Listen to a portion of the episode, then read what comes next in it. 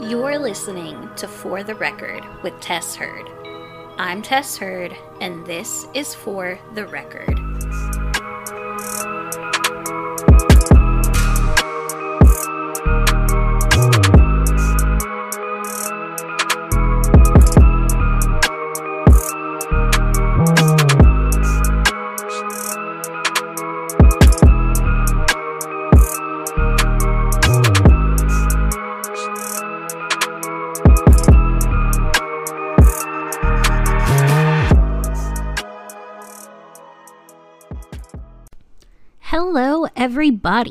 And welcome back to another episode of For the Record with Tess Heard.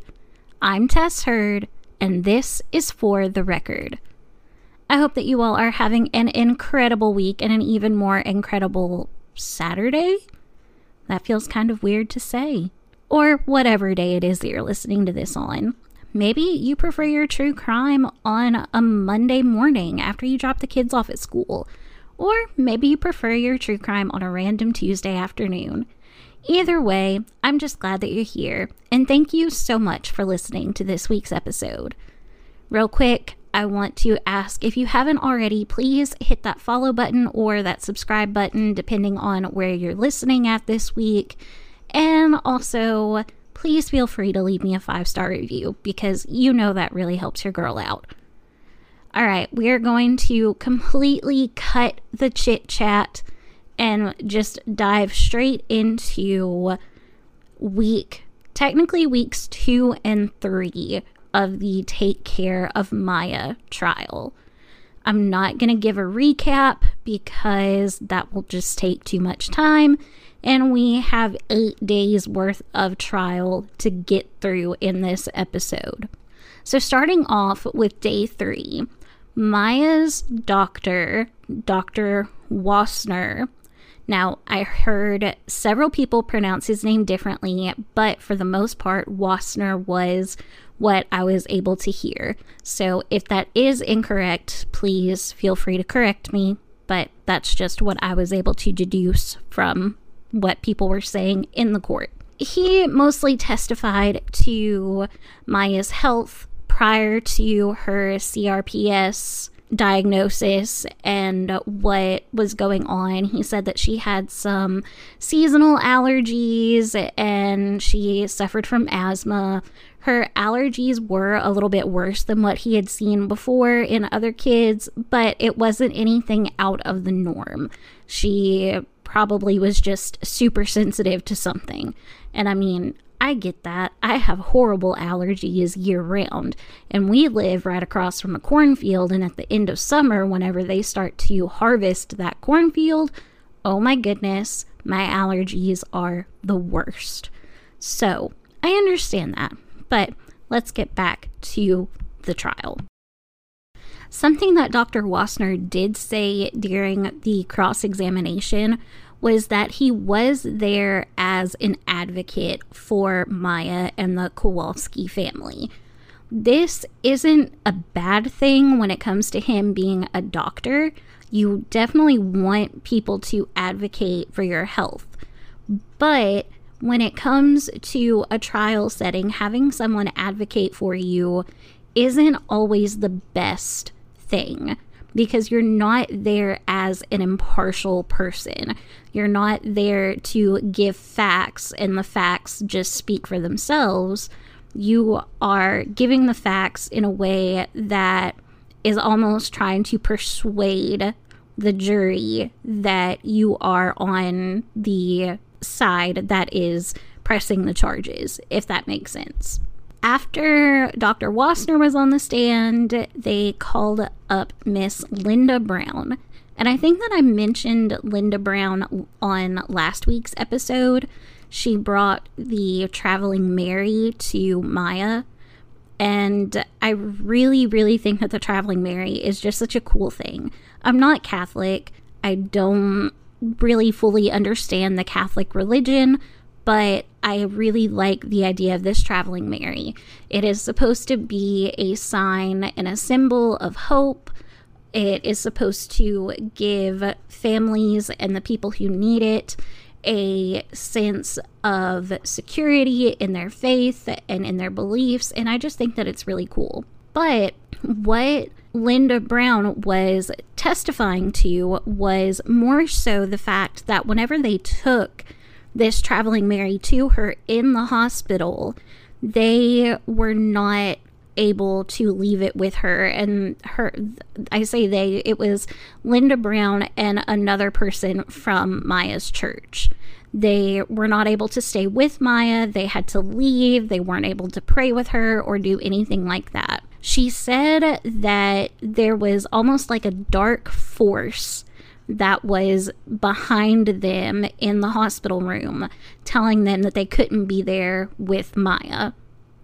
And they really brought this up because there is accusations against John Hopkins saying that Maya and her family were not able to practice their religious beliefs because Beata was trying to control Maya through religion. And I understand that that's a thing, but in this case, I do not think that that is what was going on at all whatsoever. In this trial, the jury is able to ask questions after a witness has been questioned and cross examined and redirected and all that stuff. And one of the questions that the, one of the jurors asked Linda Brown was if the Dark Force people told her and the woman who was with her that they could not pray with Maya. And she said, yes, that is what they said. So I think it's really interesting that the jury was not like, oh my gosh, this lady is crazy for saying that there was this dark force.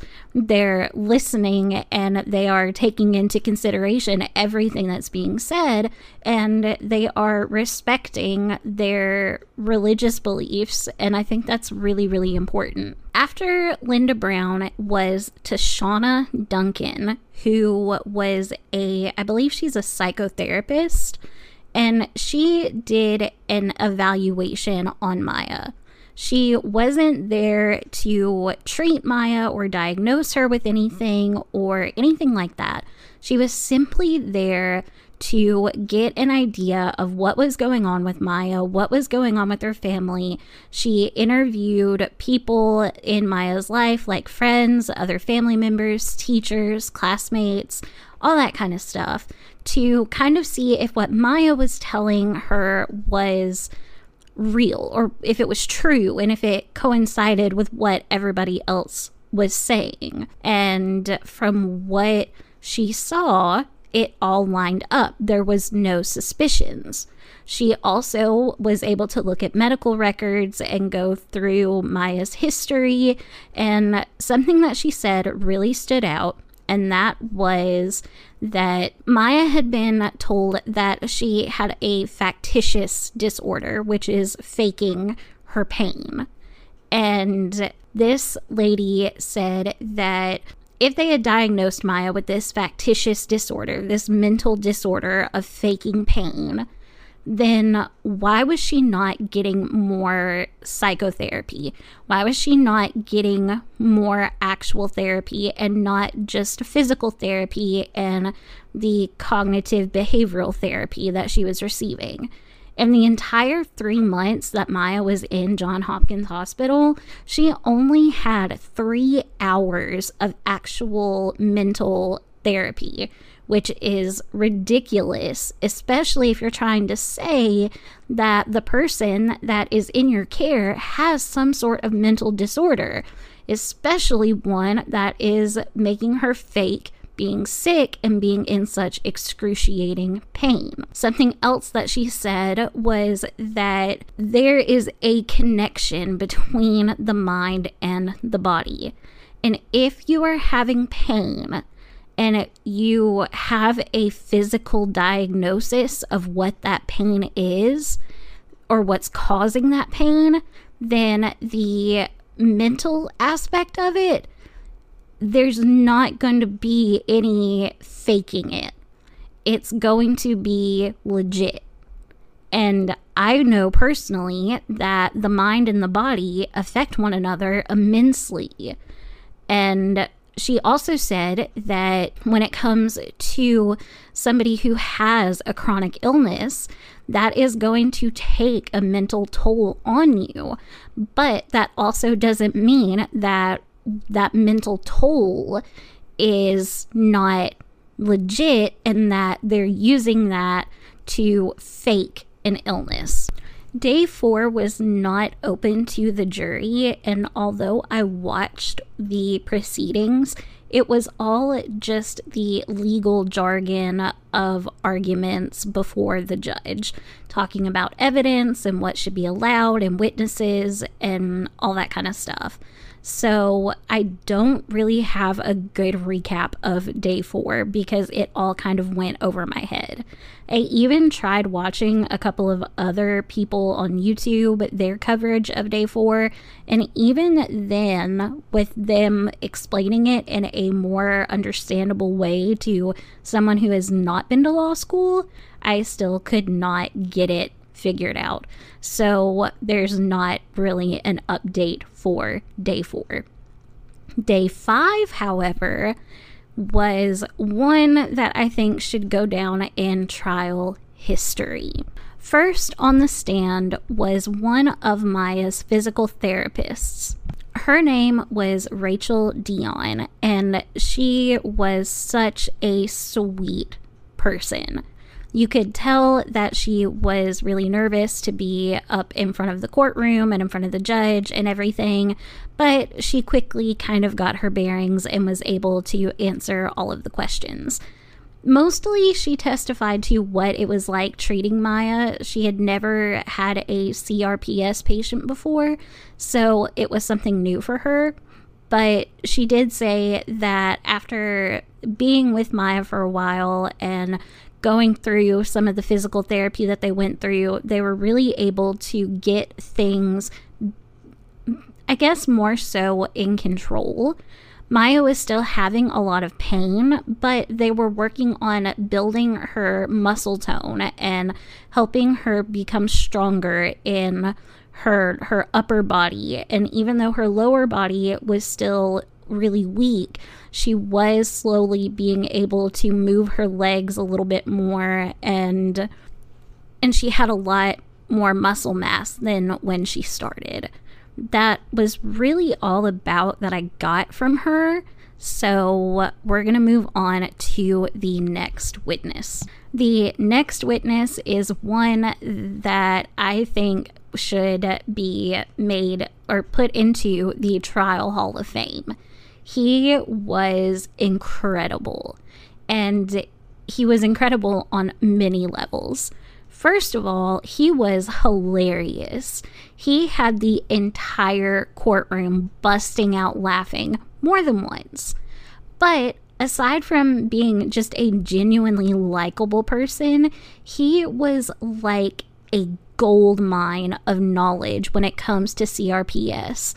And he was able to explain things in a way that just made everything make so much sense when it comes to having CRPS and what it looks like on patients.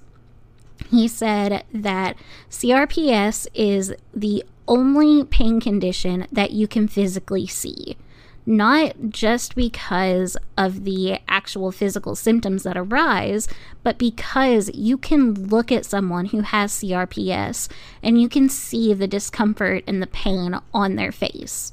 He went into talking about the McGill pain scale, which is a scale of 0 to 50, but it only goes to 46. So technically, isn't that a scale of 0 to 46?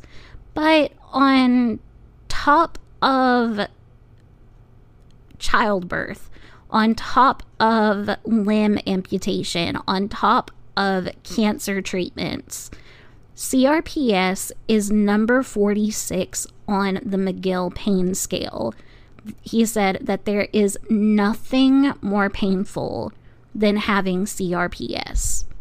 He also talked about how they diagnose CRPS and how there is a rigid checklist. And if you don't have so many of these little boxes checked, then you are not going to be diagnosed with CRPS. And for Maya, I think that she had either all of or at least almost all of the symptoms for CRPS. Whenever he met with her, he was able to see some of the physical symptoms, and he then went in to talk about what those physical symptoms are. They can range from lesions on the skin, blurred vision, hair growth that is more or less on one side of the body, brittle, broken fingernails, cracked fingernails, difference in temperature from one side of the body to the next, different skin color on one side of the body than the other, and just several other things that were really interesting to me to hear about. And Maya had all of these things. So, in his professional opinion, Maya most definitely had and still has CRPS. Even during the cross examination, whenever the defense attorneys were asking him about what could or couldn't be CRPS, he was adamant about the fact that with the symptoms that Maya had and continues to have, she has CRPS. And while it is a rare condition, it is not impossible for a child to have it or be diagnosed with it. And he's seen enough patients to know whether or not somebody has it or if they don't. Now, what made Dr. Chopra the perfect witness, in my opinion, is his humor. He like I said before, had the entire courtroom laughing at one point or another. And it was just so refreshing to see such a fun witness. Even though his testimony was serious, he was able to do what he needed to do and say what he needed to say and still be just a true, genuine person who was very lighthearted, very easygoing, and a lot of fun. During his entire testimony, he tended to kind of go off on these little tangents. Or not so much tangents, but maybe more so just winded explanations about things. And a lot of the times, the attorneys had to kind of interrupt and redirect where he was going with things. And it got to the point where on the stand, Dr. Chopra was like, okay, if you interrupt me, I'm going to charge you a dollar. And the attorneys would just laugh. And then at one point during the initial questioning, Dr. Chopra was like, okay, now you owe me a dollar. Now you owe me two dollars oh, now you're up to three. And then with the cross examination with defense, he was like, okay, now you're up to seven. My jar is going to get full. And I'm not trying to be mean or like anything like that by doing the accent. That's just how he said it. And it was really funny. He is Indian, so please don't take offense to that. Maybe I shouldn't have done it in the accent, but yeah, it was just he was a really, really, really great witness. And I think that if I was a juror sitting in the courtroom, that he would have made the entire trial so much better. And I mean, just watching the trial, he made day five absolutely worth watching just because of the wealth of information that he shared and the humor that he brought to the situation. Something that he really focuses on as a doctor is getting to know his patients and getting to know them before he treats them, trying to understand them, trying to get a feel for who they are. That way, he can kind of say, as a chronic pain specialist, if their pain is more so physical or maybe if it is more mental. And I think that's really cool. He also teaches at Brown University and he teaches his students how to build a relationship with the patients because you can be a great doctor, but if you're not a great people person with your doctor, then you're probably not going to get very far with them. And I've spent a lot of time in doctors' offices, and I can tell you right now that that is 100% fact. Like, if you have a doctor who cuts up with you, who gets to know you, who listens to you, who wants to truly, genuinely help you, and you're not just sitting in their office as part of their paycheck, then you can feel the difference. I mean, my primary care doctor is amazing. And because he's amazing as a people person and also as a physician, we've been able to figure out a lot of my health problems. Whereas before, it was either just written off or I didn't really want to see anybody about it because they weren't going to take me seriously, anyways. So, having a doctor like Dr. Chopra or my primary care doctor, it makes all the difference in the world when it comes to your health. There was a lot more that Dr. Chopra said, but I can't get into all of it without just completely repeating his entire testimony.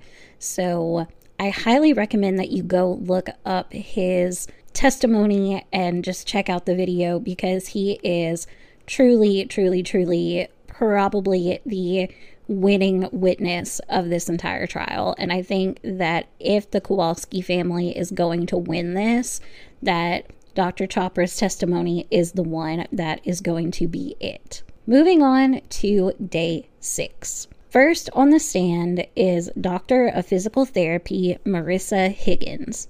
Okay, I had to take a break from recording last night and start again today, and I woke up this morning feeling like crap.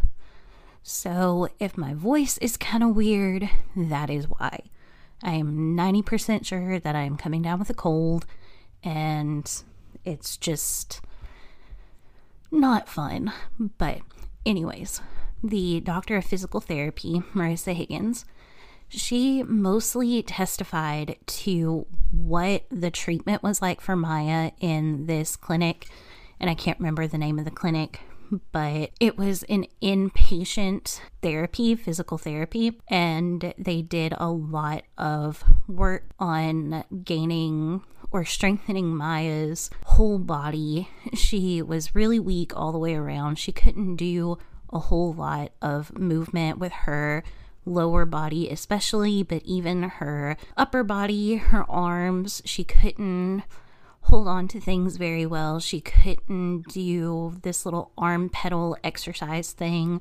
So it was just really interesting to hear her perspective on Maya and what was going on with her at the time and the treatments that they used for her.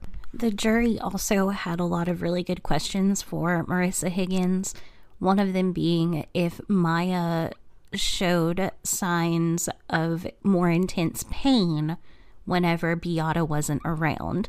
And Marissa Higgins said yes, she did. So I think that's a really good indication of the jury wanting to know if Maya was faking or not. And to have this physical therapist say that you know, Maya was not faking her pain, or at least not whenever, just whenever her mom was around. She was having these pain symptoms all of the time, even whenever she was by herself in this inpatient therapy treatment center. Next on the stand was Dr. Robert Barr, who is a pediatric neurologist. According to his reports, Maya had not been evaluated by a neurologist during her stay at John Hopkins. And that was really important because a neurologist could have helped rule out the potential of CRPS. One of his biggest points that he made was the fact that when a patient is diagnosed with CRPS, it is a very hard diagnosis.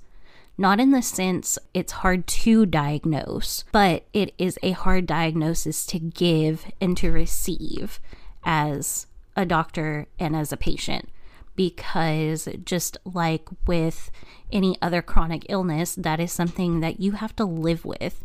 Once you get that diagnosis, there is no coming back from it. There is no cure for CRPS. There's not even a really effective line of treatment for CRPS. So once you hear those words that you have CRPS, then you're living with that for the rest of your life. Day seven was kind of interesting. First on the stand was Detective Yerik Solberek.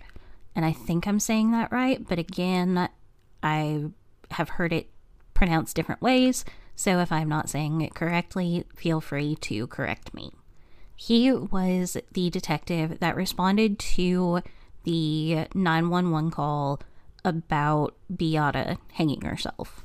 His testimony was pretty much just what the crime, not the crime scene, what the scene looked like, what was going on, what evidence there was for a suicide, and basically just the ins and outs of what he had to do as the detective and what his opinion was on the scene. He did say that whenever there is a suicide in his jurisdiction, that they have to go through the house, they have to search the house and find pills, any kind of drugs, anything like that. And he was able to testify that there were a lot of medications in the house, but some of them were several years old and still had ample supply left in them.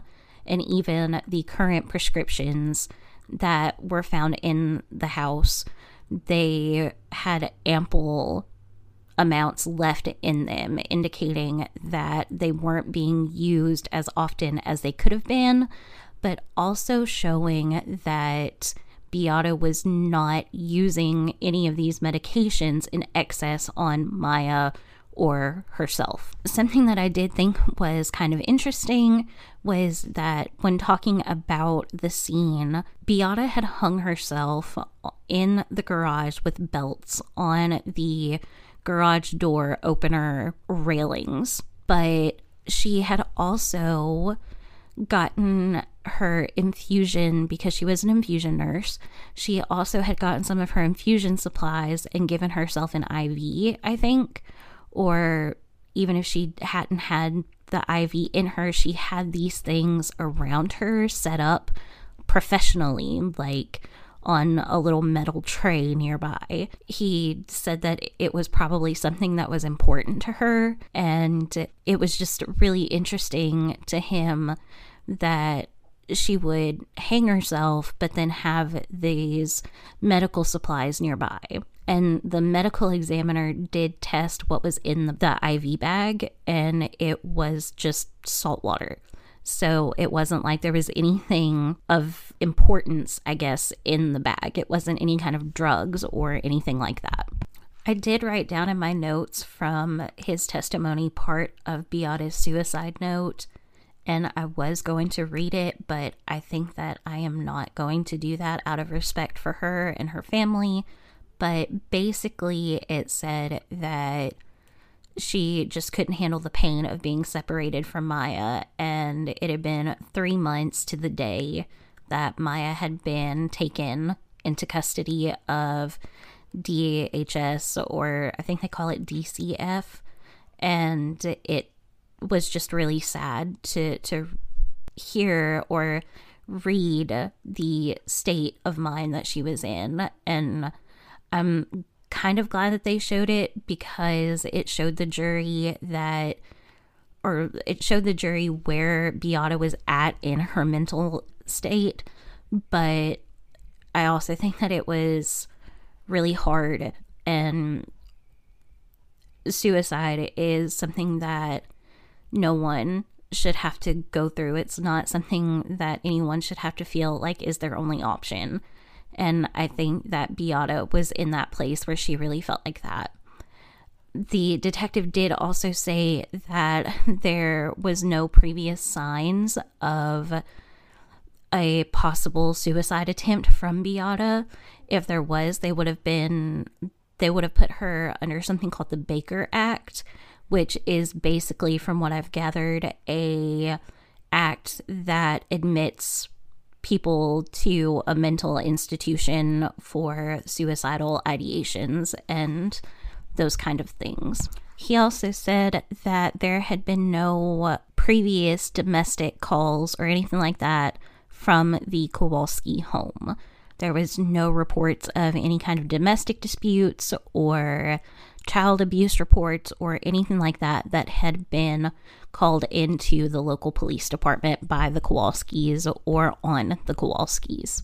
Next on the stand was Deborah Hanson. I think that's her name. The court recordings, or not recordings, but the stream from Law and Crime, the volume is very, very low.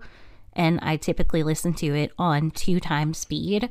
So it is very difficult for me to get the names, even whenever I play it back slowly. So if her name is not Deborah Hanson, then I apologize.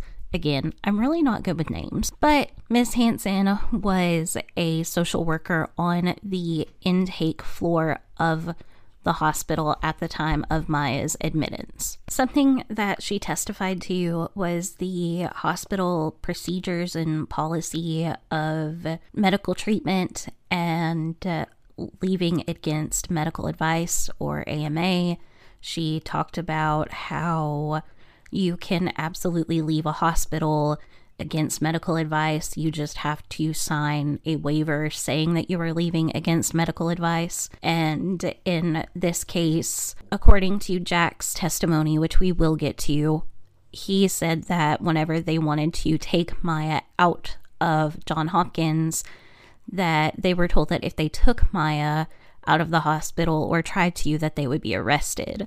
And so to have this social worker say that, you know, you could leave against medical advice, you just had to sign a waiver that absolutely contradicted what the Kowalskis were told in that they would be arrested if they tried to take Maya out of the hospital that time at that time. Something else that she testified to was that it is really really important to have an understanding of people's backgrounds and where they're from, especially when they are from different countries. Beata being from Poland, it was difficult sometimes for her to express or understand what was being said or situations that were going on because of culture differences and language differences and everything. And while Beata did speak English and she, she spoke English very well, there was still a type of barrier that could sometimes be difficult to overcome just simply because of the way that she was raised and how she was brought up. And although she had adjusted very well to life in the United States, that still didn't eliminate that barrier in some of these instances, especially with the medical field. Even as someone who is born and raised here in the United States, there is a lot of this medical stuff that I cannot understand to save my life. So, what Miss Hanson was trying to say was that it is just very crucial to have an understanding of where people come from and understanding that sometimes you have to take a little bit more time to explain things in a way that can be very easily understandable, even to the most intelligent of people. If there is some sort of cultural barrier between the two, it can be really difficult for both parties to get their points across and it not come off as argumentative or anything like that. And finally, last on the stand was Maya's dad, Jack Kowalski. His entire testimony took up like a day and a half, so there will be much more of his to come. But basically, what he talked about on trial day seven was his history, what he did, as a profession, how he got involved. He was a paramedic and a firefighter. He did a lot of stuff to help other people. He was sent to Louisiana whenever Hurricane Katrina happened. He did a lot of work helping victims of 9 11. He actually designed license plates for families who lost loved ones during 9 11 that they sold and raised money to donate to these families. And uh, all in all, he genuinely just seemed like a really good guy, a very caring guy, a very helpful guy. And I think that they did this to show that he was not an abusive person, that if he was willing to help out all of these other people with really no benefit to him, then why would he abuse his daughter or watch his wife abuse his daughter? And I will argue that some of the best people in the world that seem like great, genuine, helpful, caring people are some of the most vile, horrendous people out there. Like, you can have someone who is just wonderful in the public eye, but then behind closed doors, they are a complete monster. However, I don't think that this is the case with Jack Kowalski. I think that while he may not be a perfect father, but who is a perfect person, he genuinely loves and cares for his kids and he wants what's best for them. I don't think that in any way he was or is abusive to Maya or Kyle or his oldest daughter. I think her name is Corinne. So to get that testimony out of him on day seven was just a really good background. He also went into how he met Beata and when they got married, they met, and about six weeks later, they got married on a cruise ship. Then his family, well, both of their families were upset that they got married on a cruise ship, so they had to have a second wedding once they got back from the cruise. And I thought that that was just kind of a cute story to hear about. They also talked about how whenever Maya was born, she was an IVF baby and she was their little miracle baby. And then, whenever Kyle came along, it was a complete surprise. They had no intention of having another baby, but they absolutely love Kyle. And then they went into the story about how Kyle was born with something, I can't remember exactly what it's called, but basically his blood cell counts were low and he had to be transferred to another hospital. Beata checked herself out of the hospital against medical advice and eventually went and was able to donate platelets. Even though she had just given birth, you know, a day or two before, she donated the platelets and gave them to Kyle. And shortly after that, Kyle was okay. And he has not had any other medical issue since. Trial day eight was all about Jack's testimony. The entire day, Jack was on the stand. His testimony was supposed to take maybe an hour or two, but then he was on the stand all day. There was so much information that he gave about Maya, about her health, about her history, about the history of him and Beata and the doctor's visits and what happened at Johns Hopkins and how they were told that if they tried to take Maya and leave, they would be arrested. They talked about how everything that they went through while Maya was being held at the hospital, it was just a full day of everything. And I don't think that there is really any way for me to condense everything that was said during his testimony. So I will be linking this full day's trial in the show notes. So if you want to check it out and watch it and listen for yourself, you can but there was just so much of it that it was really impossible for me to find what was important, what wasn't important.